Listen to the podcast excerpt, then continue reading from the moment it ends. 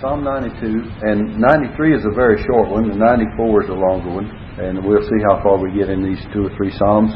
But uh, we'll take them verse by verse, as we always have, and try to see the good things in there and see what we need to study. In Psalm 92, verse 1, it says, It is a good thing to give thanks unto the Lord and to sing praises unto thy name, O Most High. Now, we need to express our gratitude to the Lord. This is something that we need to do all the time. And by the way, it helps us and it helps others if we will be mindful of God's goodness. Notice it says, It is a good thing. Has anyone ever disputed that it's a good thing to give thanks to God? We certainly should not. And uh, notice it says, It is a good thing to give thanks unto the Lord and to sing praises unto thy name, O Most High. In Isaiah 57, let me read a verse of Scripture for you. Isaiah 57 and verse 15 says, For thus saith the high and lofty one that inhabiteth eternity, whose name is holy, I dwell in the high and holy place, with him also that is of a contrite and humble spirit, to revive the spirit of the humble and to revive the heart of the contrite ones. Though God is high and holy and dwells in inhabits eternity and his name is holy, yet it says he dwells dwell in the high and holy place with him also that is of a contrite spirit. See, God is near to those that have a contrite spirit and humble spirit. And it says to revive the spirit of the humble and to revive the heart of the contrite one. Isn't it amazing that though God is so high and so holy, so pure, and all of His majesty and all of His glory, yet He condescends in grace to dwell with those that are humble and contrite. And that, that's always amazed me that God could condescend in grace to reach down to us. We sing the song about the gulf that God did span at Calvary. And he spanned a mighty gulf between the holiness of God and the sinfulness of man, and to bring both together in, in uh, one fellowship and unity because of what Christ's uh, death on the cross and his sacrifice for us.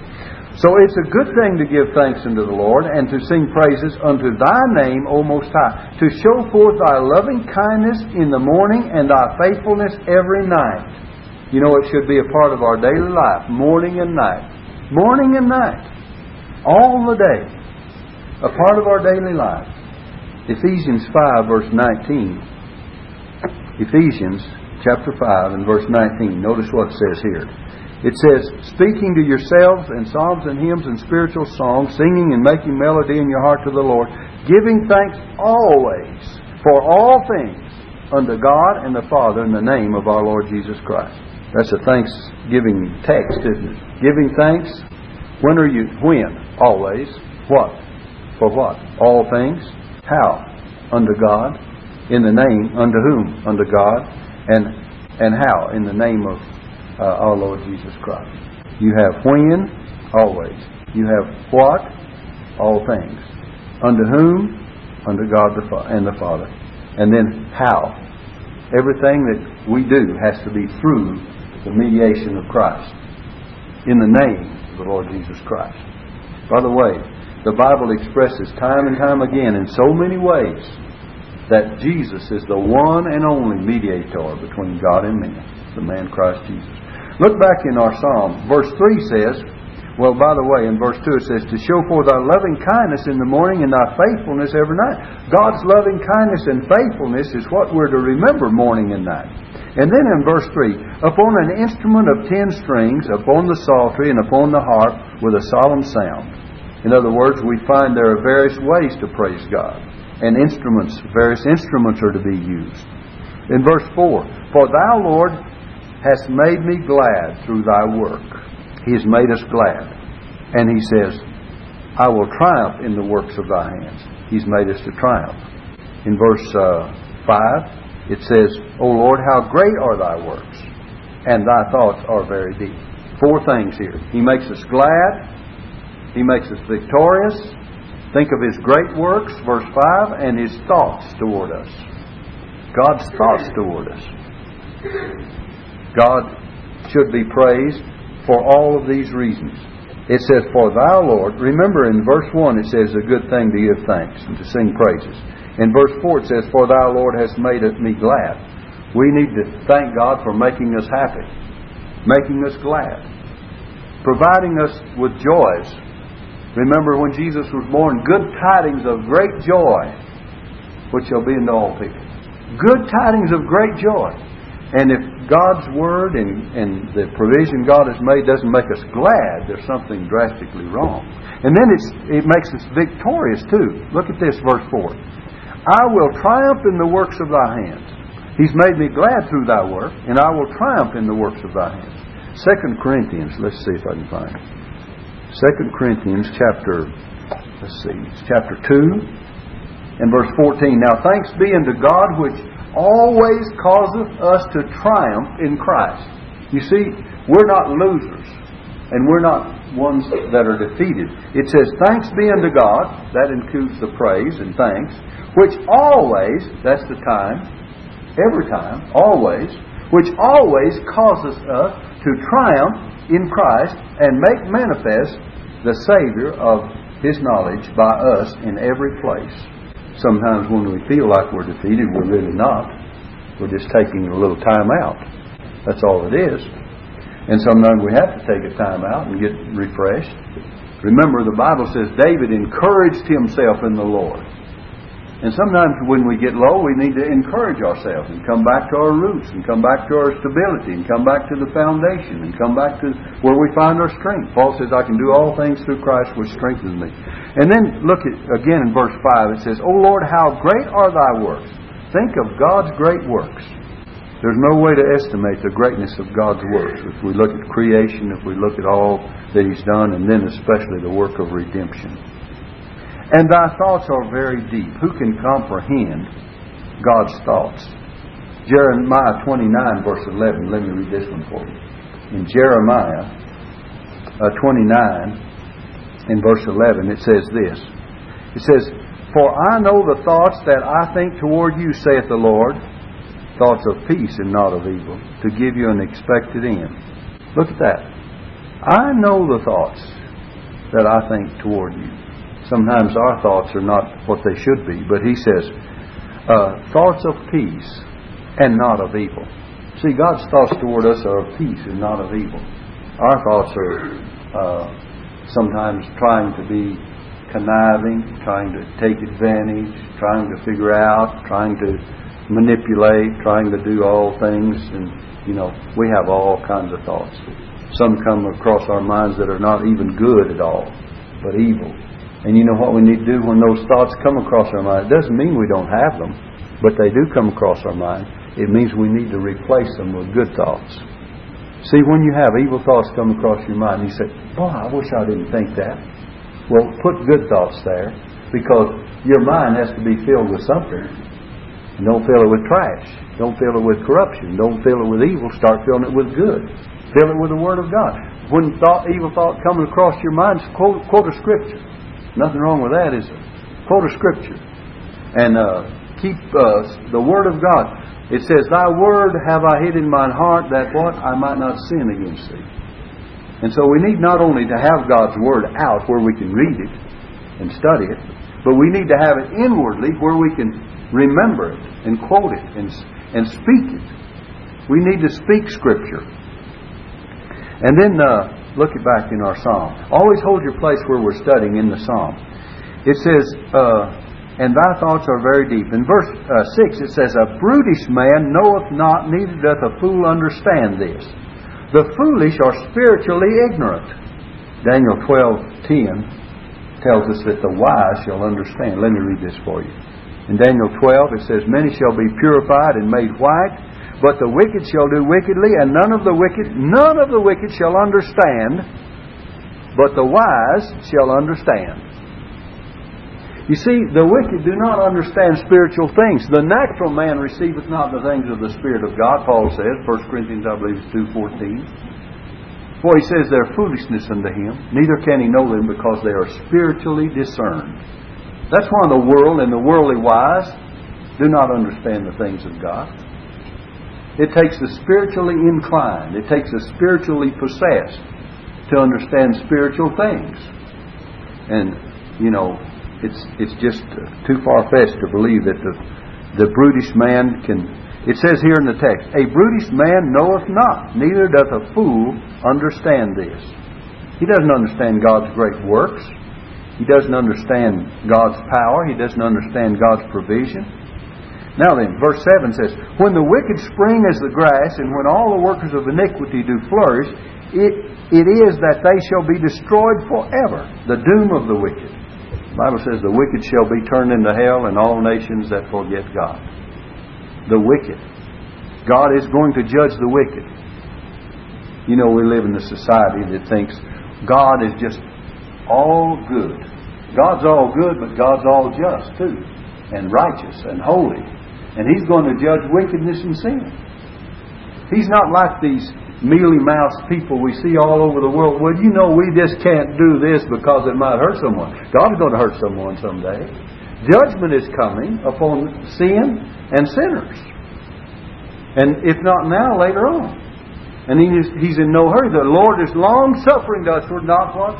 Willing that any should perish, but that all should come to repentance. But there's a day that his patience will wear out.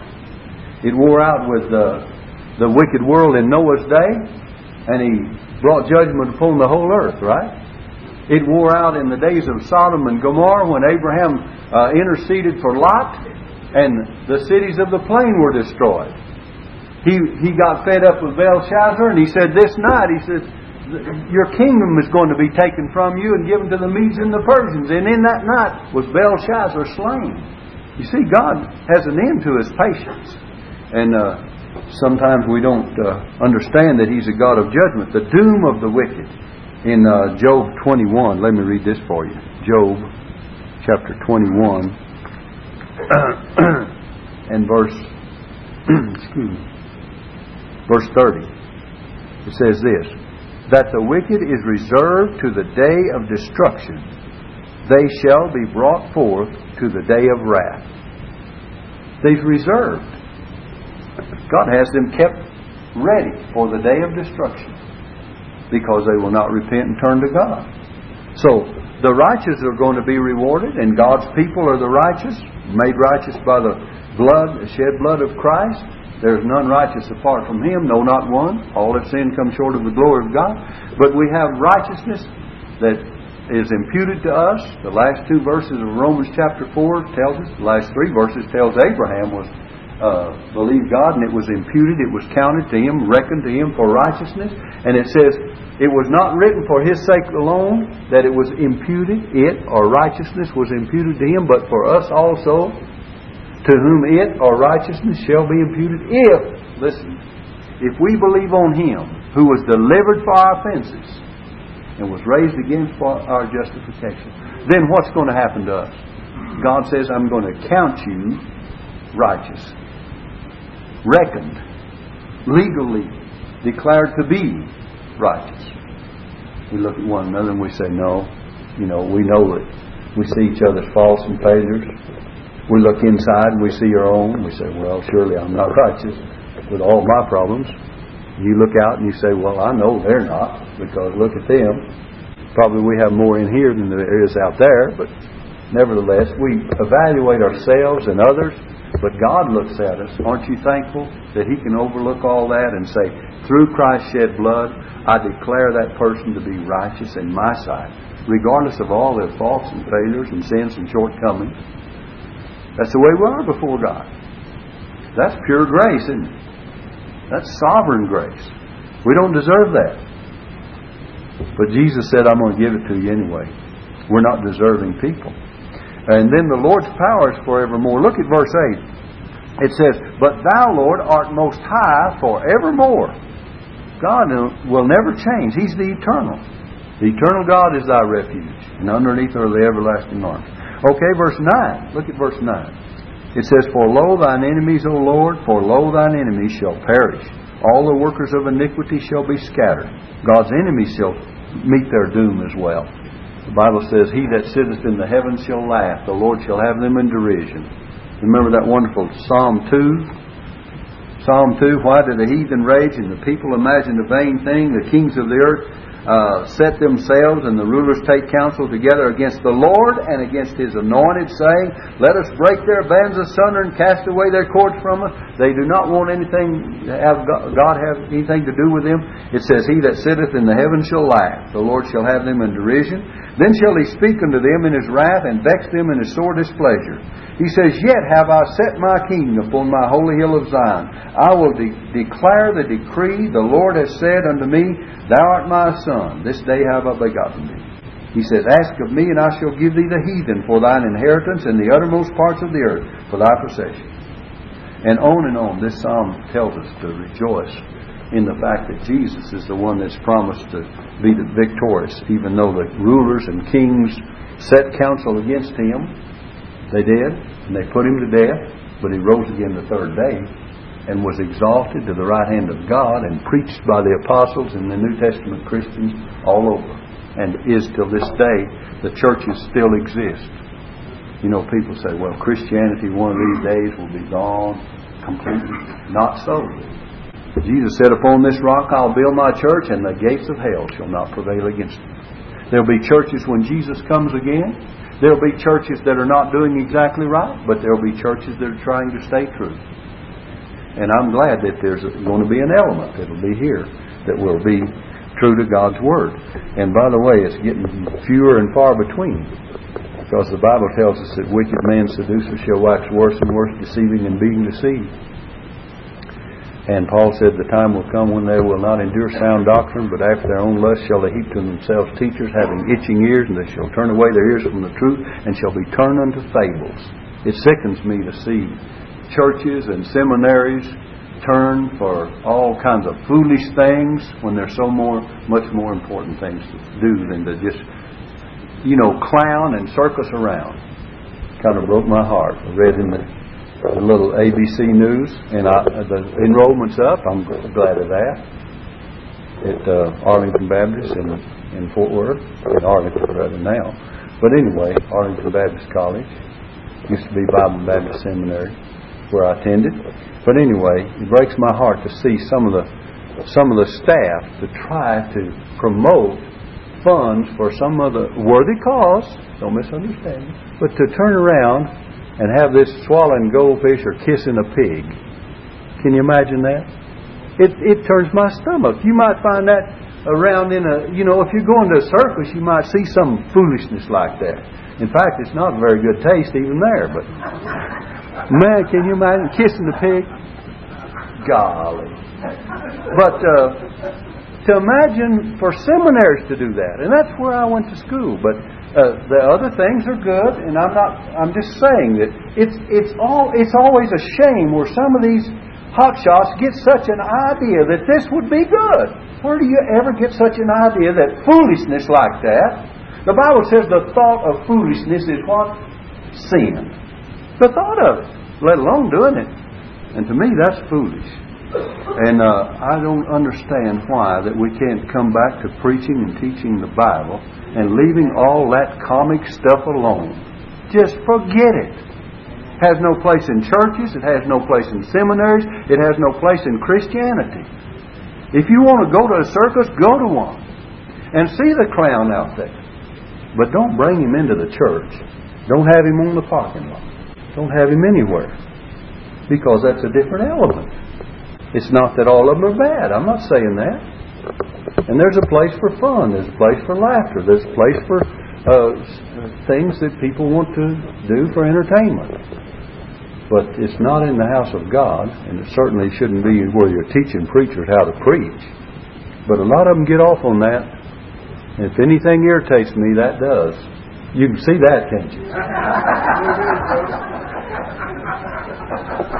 if I haven't talked about it long enough, I'll keep on a little while, and then you then you'll know for sure that it does. Okay, let's look at the next verse. It says, uh, verse 9, the doom of the enemies. He that sitteth in the heavens shall laugh was the last reference I gave you in, uh, in Psalm 2. But let's look at uh, verse 10. God's servant will be exalted. It says, But my horn shalt thou exalt like the horn of the unicorn. I shall be anointed with fresh oil. Well, that's, that's the thing we need, isn't it? God's servant is exalted. Remember the publican and the Pharisee? Jesus was telling them for a man that is exalted, he that exalts himself shall be abased, and he that humbles himself shall be exalted. It says two men went up to the temple to pray, one publican, Pharisee, and what happened? One prayed, Lord, I thank thee that I'm not like other men are. Why aren't you?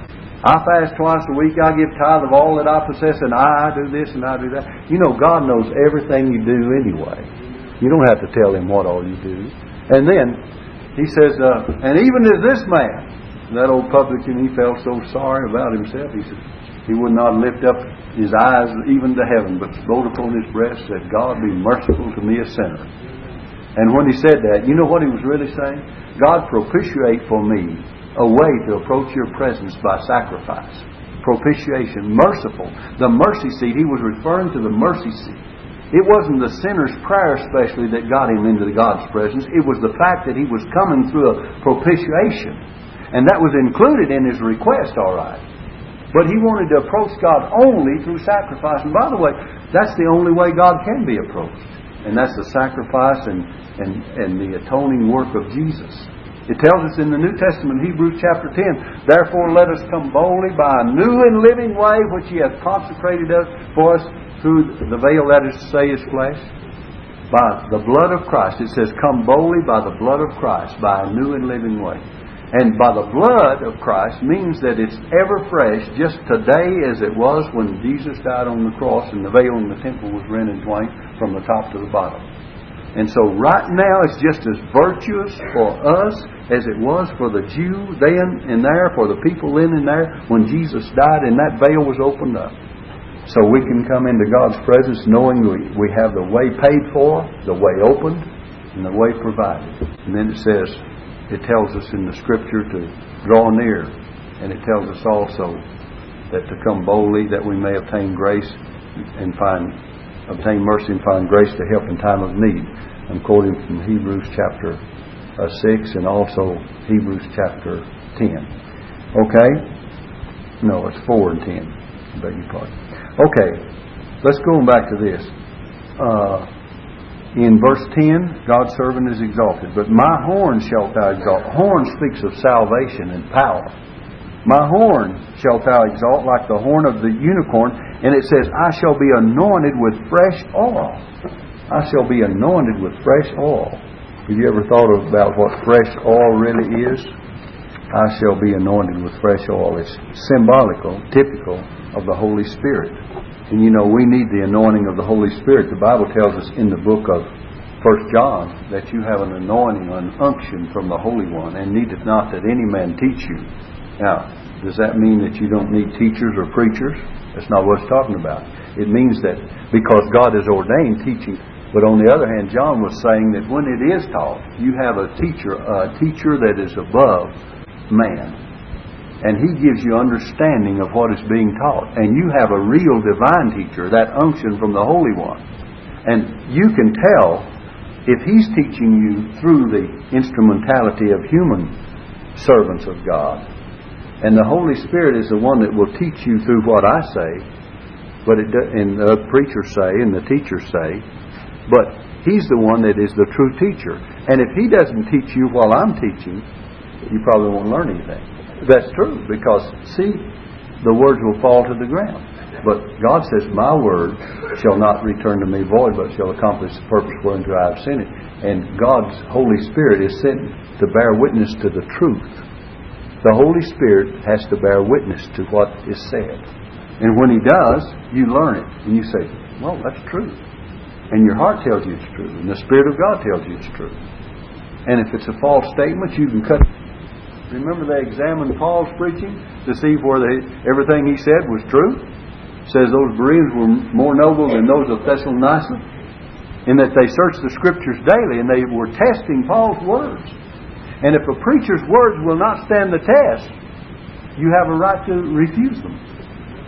But if they stand the test, and the Holy Spirit convicts you, and this is the truth of God, you're obligated to receive it too.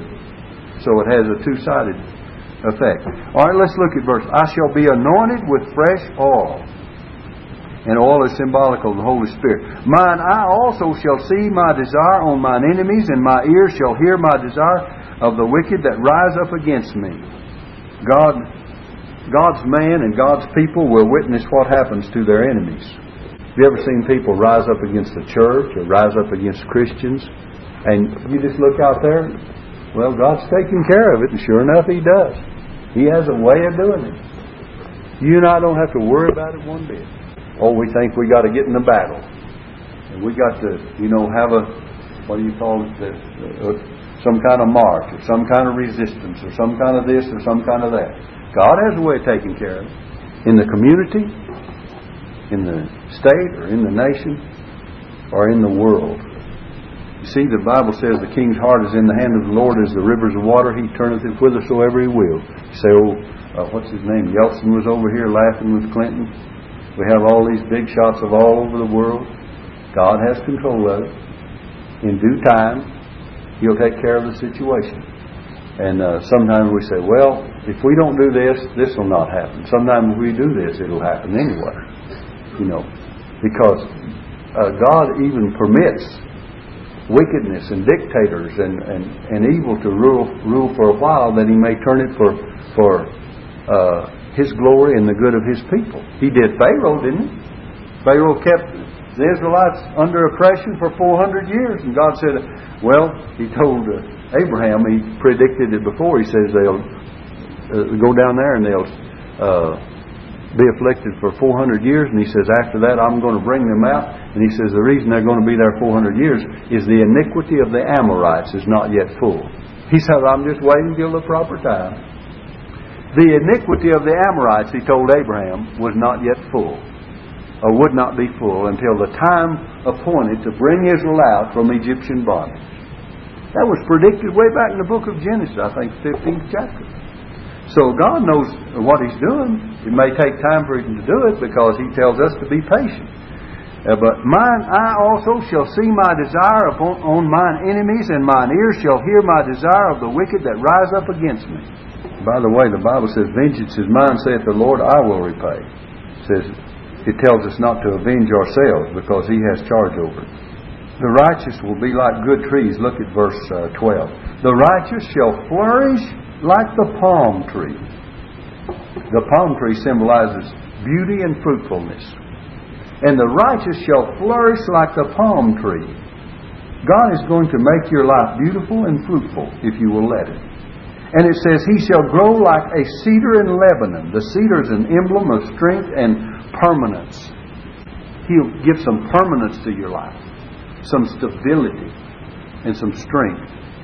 The cedar, the lofty cedar in Lebanon. And then I want you to notice the next verse. It says, Those that be planted in the house of the Lord shall flourish in the courts of our God. Look at that. Well developed Christians are found planted in God's house. The Bible tells us to walk not as other Gentiles walk in the vanity of their mind. We need to be planted in God's house. Look in Colossians chapter 2. Let's see if I can find it. Colossians chapter 2 and verse 7. It says, Rooted and built up in Him, and established in the faith as ye have been taught, abounding therein with thanksgiving. Rooted and built up in Him established in the faith. What did it say? Those that be planted in the house of the Lord shall flourish in the courts of our God. The best place you can be is in the house of God. And the best strength you'll find is in the house of God. It's as if you were planted there and flourish in the courts of our God. Strength comes. Well developed Christians are found planted in the house of God. The Bible says, Let us not forsake the assembling of ourselves together as the manner of some is but exhorting one another. And so much the more as you see the day approaching. You know, it's amazing, Brother Randy and I were talking about it, how you prepare a sermon, you get something ready, you want to feed the people, and the very folks that need the message that you gave, that would give that night, are prepared. They're not there. And that happens so many times. You know, Thomas was not with them when Jesus met. And his when Jesus met with them, Jesus met with the disciples and showed them his hands and his feet. And that was Thomas's problem. He couldn't believe it, see. The next time Thomas was there. Now, if he'd have been there the first time, his problem would have been solved. But he wasn't there. And then he says, the next time they met, Thomas was with him. And Jesus knew what his problem was. And he said, Thomas, reach hither your finger, thrust it into my hand. Reach hither your hand, thrust it into my side. Be not faithless, but believing. Well, then Thomas, you know, was it was answered. And he says, My Lord and my God. He confessed Christ is the real one that was crucified, buried, and risen. He didn't believe in the resurrection. But then he was convinced. And Jesus said, Thomas, seeing thou hast believed. Listen carefully. Seeing. Some people have to see to believe. But he said, Blessed are those that have not seen and yet have believed. See, we haven't seen with our natural eye. Thomas saw with his natural eye. And it took that to convince him. You know, have you ever heard people say, if Jesus was here and I could just see and know, you know, and have that personal contact, then I could come near believing? No. Not necessarily. Because many didn't believe and he was there. But you and I have the privilege of the, of the full record of God's Word, the good news of the gospel, the whole truth of God's Word, the full revelation of God, and all Scripture given by inspiration of God, profitable for doctrine, reproof, correction, instruction in righteousness. The man of God may be perfect, thoroughly furnished unto all good works. And we have God's Word. And all we have to do is believe God. We don't have to speculate or wonder or wonder if our eyes have fooled us. If we were deceived by our vision, you know, sometimes people see something they really don't see. Have you ever gone down the road and say, there's so and so in the car? Come find out you get up there and it was someone else. You just, you could almost swore that was the person.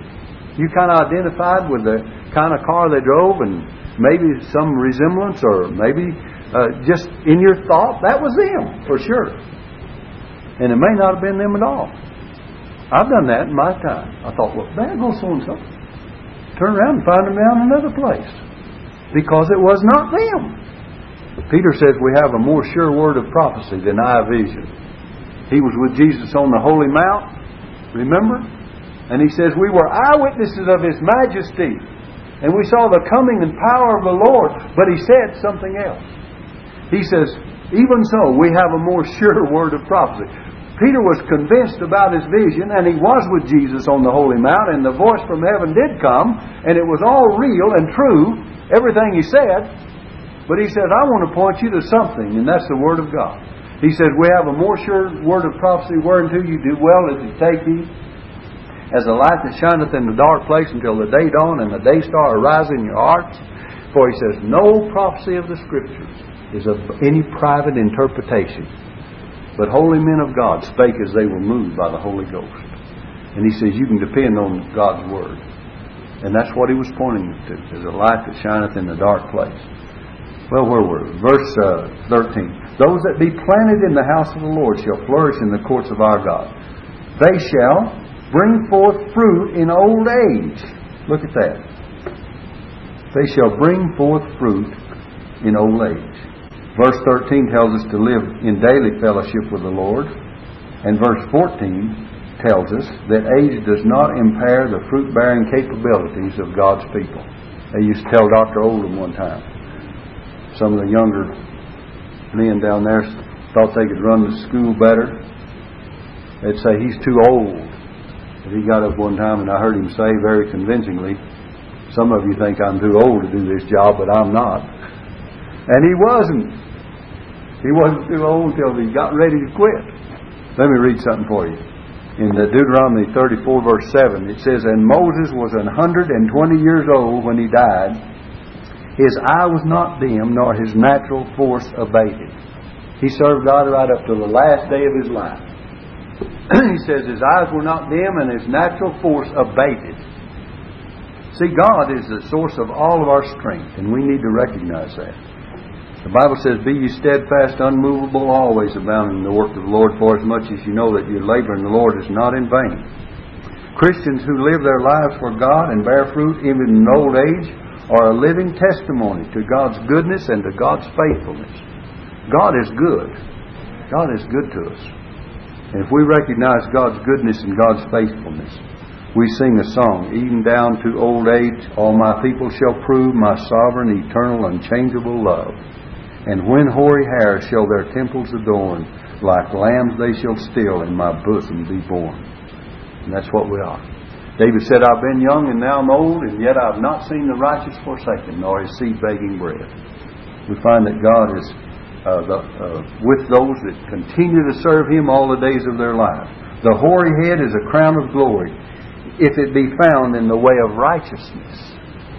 See, that those gray hairs are a crown of glory if they're found in the way of righteousness. But then there's some that go old and gray in the way of ungodliness too. That's why Proverbs 16 verse 33, 1 says, if it be found in the way of righteousness. You and I need to be careful how we live our lives and how we finish up. It's not so much how you begin, you need to begin right, but you need to continue as well. A lot of people say, well, you know, I used to. Well, never mind what you used to do, do you still want to serve God? And as far as I'm concerned, that's all life is about. And from the time, by the way, when we first organized this church in 1959, I said to myself, Lord, give me a place and a people that I can preach to till the day I die. And my purpose hadn't changed till this day. Still the same way. I wanted a place to preach, and I wanted a place to preach the Word to a people that would hear it. And go out and get those that are round about. And I don't mean by that don't win souls. I'm not talking about that, or don't witness. I'm talking about when you get them in the church, they need to be taught too. Because the Bible tells us that we're to make disciples and to baptize them in the name of the Father and of the Son and of the Holy Ghost and then it says, teaching them to observe all things, whatsoever I've commanded you. And lo, I'm with you always, even to the end of the age or the world. And so that's our mission. It's not just one fold, it's threefold, isn't it? It's not only to make disciples, but it's to baptize those disciples that are made, and it's also to teach them. And our mission is not completed until we're still teaching them to observe. That's why we need local churches. That's why people need to come to church. Psalm 93. Well, we didn't get to 94, uh, 92. Let's finish this last verse. They shall bring forth fruit in old age, at 14. They shall uh, be fat and flourishing, to show that the Lord is upright. He is my rock, and there is no unrighteousness in him. There's no unrighteousness in God. Then look at Psalm 93. This is a psalm of our great King. The nature of our King is seen in verse 1. The Lord reigneth he is clothed with majesty. The Lord is clothed with strength, wherewith he uh, hath uh, girded himself. The world also established that it cannot be moved. The nature of the king. Notice, the Lord reigneth. The king reigns upon the throne. He is clothed with majesty. He is a glorious king. First of all, he's on his throne, and he's a glorious king, and he's a powerful king. He's full of strength. The Lord is clothed with strength. He's not only clothed with majesty, but he's clothed with strength, wherewith to gird himself. And then it says, He has a well established kingdom. The world also established that it cannot be moved. Sometimes we think the devil has this world, but it's going to return back to the Lord. The Bible says that He's coming and He's going to reign, rule and reign. Cleanse this wicked earth of sin and sinners, and reign in peace and righteousness, and the wolf and the lamb shall lie down together all enmity will be dissolved, even between beast creation and all between men, and there will be a reign of peace and righteousness. All the wars like over in Bosnia and all over the world will cease. All the conflicts and all the misunderstandings, wherever they be, Russia, Europe, even our next door neighbors, Cuba, and all these things will all stop, and Jesus will reign in peace and righteousness. You know, what would it be? What it, would it be to be in a world where there was complete, complete peace and no trouble, no strife, no envy, no uh, uh, fighting with one another? And that's what it will be. You and I can hardly imagine what it will be. In fact, it strains our imagination, doesn't it? But there, the Bible teaches that there's going to be a day like that. Look in Isaiah chapter 2.